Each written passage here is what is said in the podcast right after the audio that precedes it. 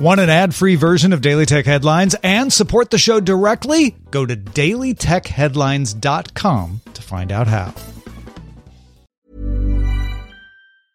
It's that time of the year. Your vacation is coming up. You can already hear the beach waves, feel the warm breeze, relax, and think about work. You really, really want it all to work out while you're away.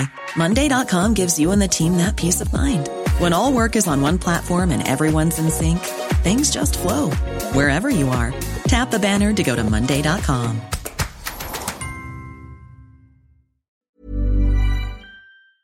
My business used to be weighed down by the complexities of in person payments. Then, Stripe Tap to Pay on iPhone came along and changed everything. With Stripe, I streamlined my payment process effortlessly. No more juggling different methods. Just a simple tap on my iPhone, and transactions are complete. What's truly remarkable is how Stripe caters to all my customers' preferences. Whether they're using cards, Apple Pay, or other digital wallets, Stripe ensures a smooth checkout experience every time. Setting up Stripe was a breeze, taking just minutes to get up and running. From local markets to global retailers, Stripe helped me expand my reach and grow my business with ease. To learn how Tap to Pay on iPhone and Stripe can help grow your revenue and reach, visit stripe.com slash tap iPhone. These are the Daily Tech headlines for Tuesday, January 11th, 2022. I'm Rich Stroffolino. The Korea Communications Commission announced that Apple will allow app developers in the country to use alternative payment systems. South Korea passed a law back in September barring App Store operators from forcing the use of first party in app payment systems for developers. As part of its compliance plans, Apple said it will provide an alternative payment system at a reduced service charge in the country.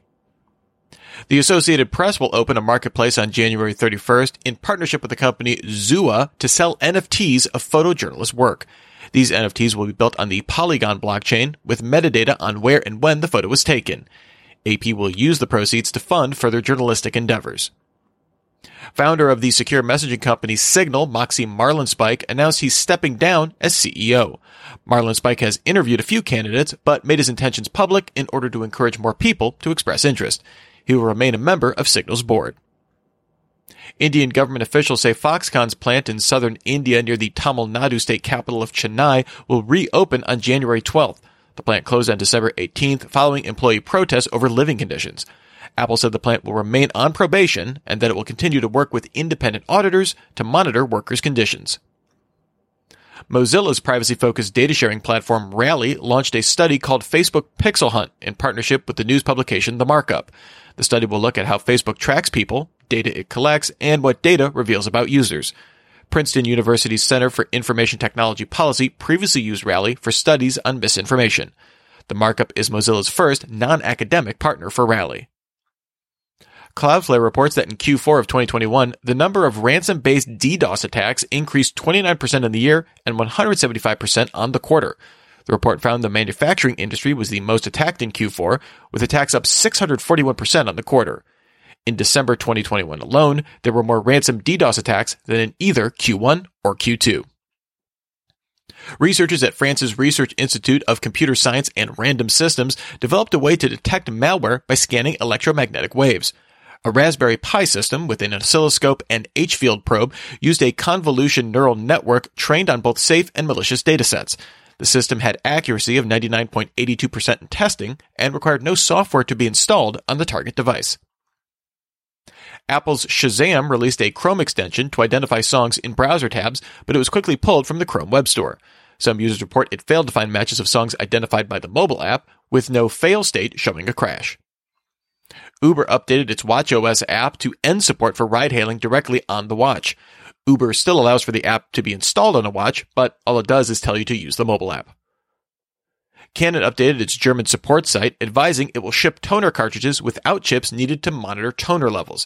Since these chips are also used for authentication of first party toner cartridges, Canon also advised customers how to get around its DRM, saying that just clicking through an error message will still allow for printing with no loss of quality.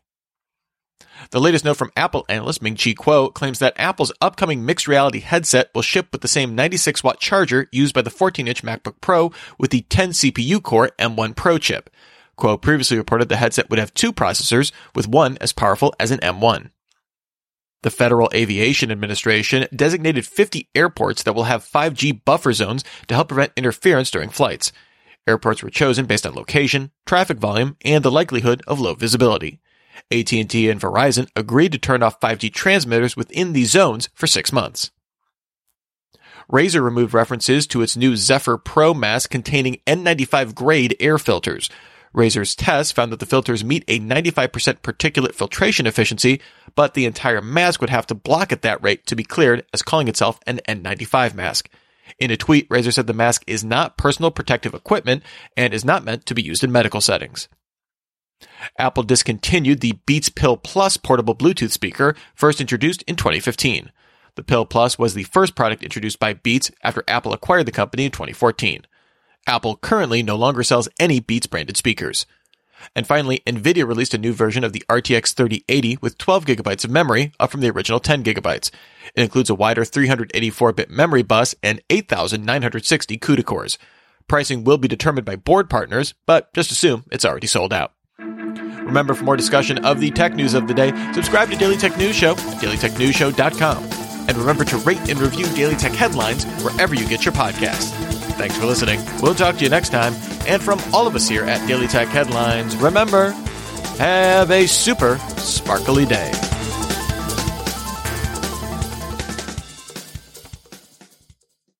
My business used to be weighed down by the complexities of in person payments. Then, Stripe Tap to Pay on iPhone came along and changed everything.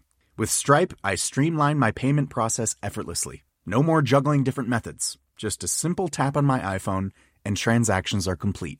What's truly remarkable is how Stripe caters to all my customers' preferences. Whether they're using cards, Apple Pay, or other digital wallets, Stripe ensures a smooth checkout experience every time. Setting up Stripe was a breeze, taking just minutes to get up and running. From local markets to global retailers, Stripe helped me expand my reach and grow my business with ease. To learn how Tap to Pay on iPhone and Stripe can help grow your revenue and reach, visit stripe.com slash tap iPhone. This message comes from BOF sponsor eBay. You'll know real when you get it. It'll say eBay Authenticity Guarantee. And you'll feel it. Maybe it's a head turning handbag, a watch that says it all, jewelry that makes you look like the gem, or sneakers and streetwear so fresh every step feels fly. eBay gets it. So look for the blue check mark next to that thing you love and be confident that every inch, stitch, sole, and logo is checked by experts. With eBay Authenticity Guarantee, you can trust that feeling of real is always in reach. Ensure your next purchase is the real deal. Visit eBay.com for terms.